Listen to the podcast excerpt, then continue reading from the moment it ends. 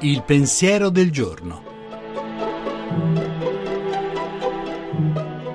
In studio Luca Diotallevi, professore di sociologia dell'Università di Roma 3. Da qualche giorno Paolo VI è ufficialmente un beato della Chiesa.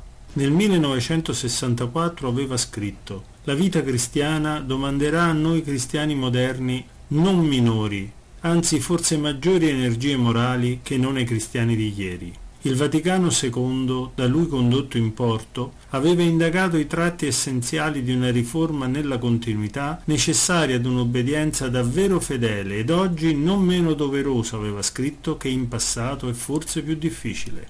Questa profezia ci parla di una strada verso il futuro che non parte dalla negazione della modernità, ma dal suo centro, laddove la modernità non si mostra come progetto, ma si rivela finalmente come apertura, crisi, riflessione e scelta. Paolo VI metteva in conto vari tipi di costi, giustificati dal conseguimento di una libertà maggiore e di una gioia più profonda.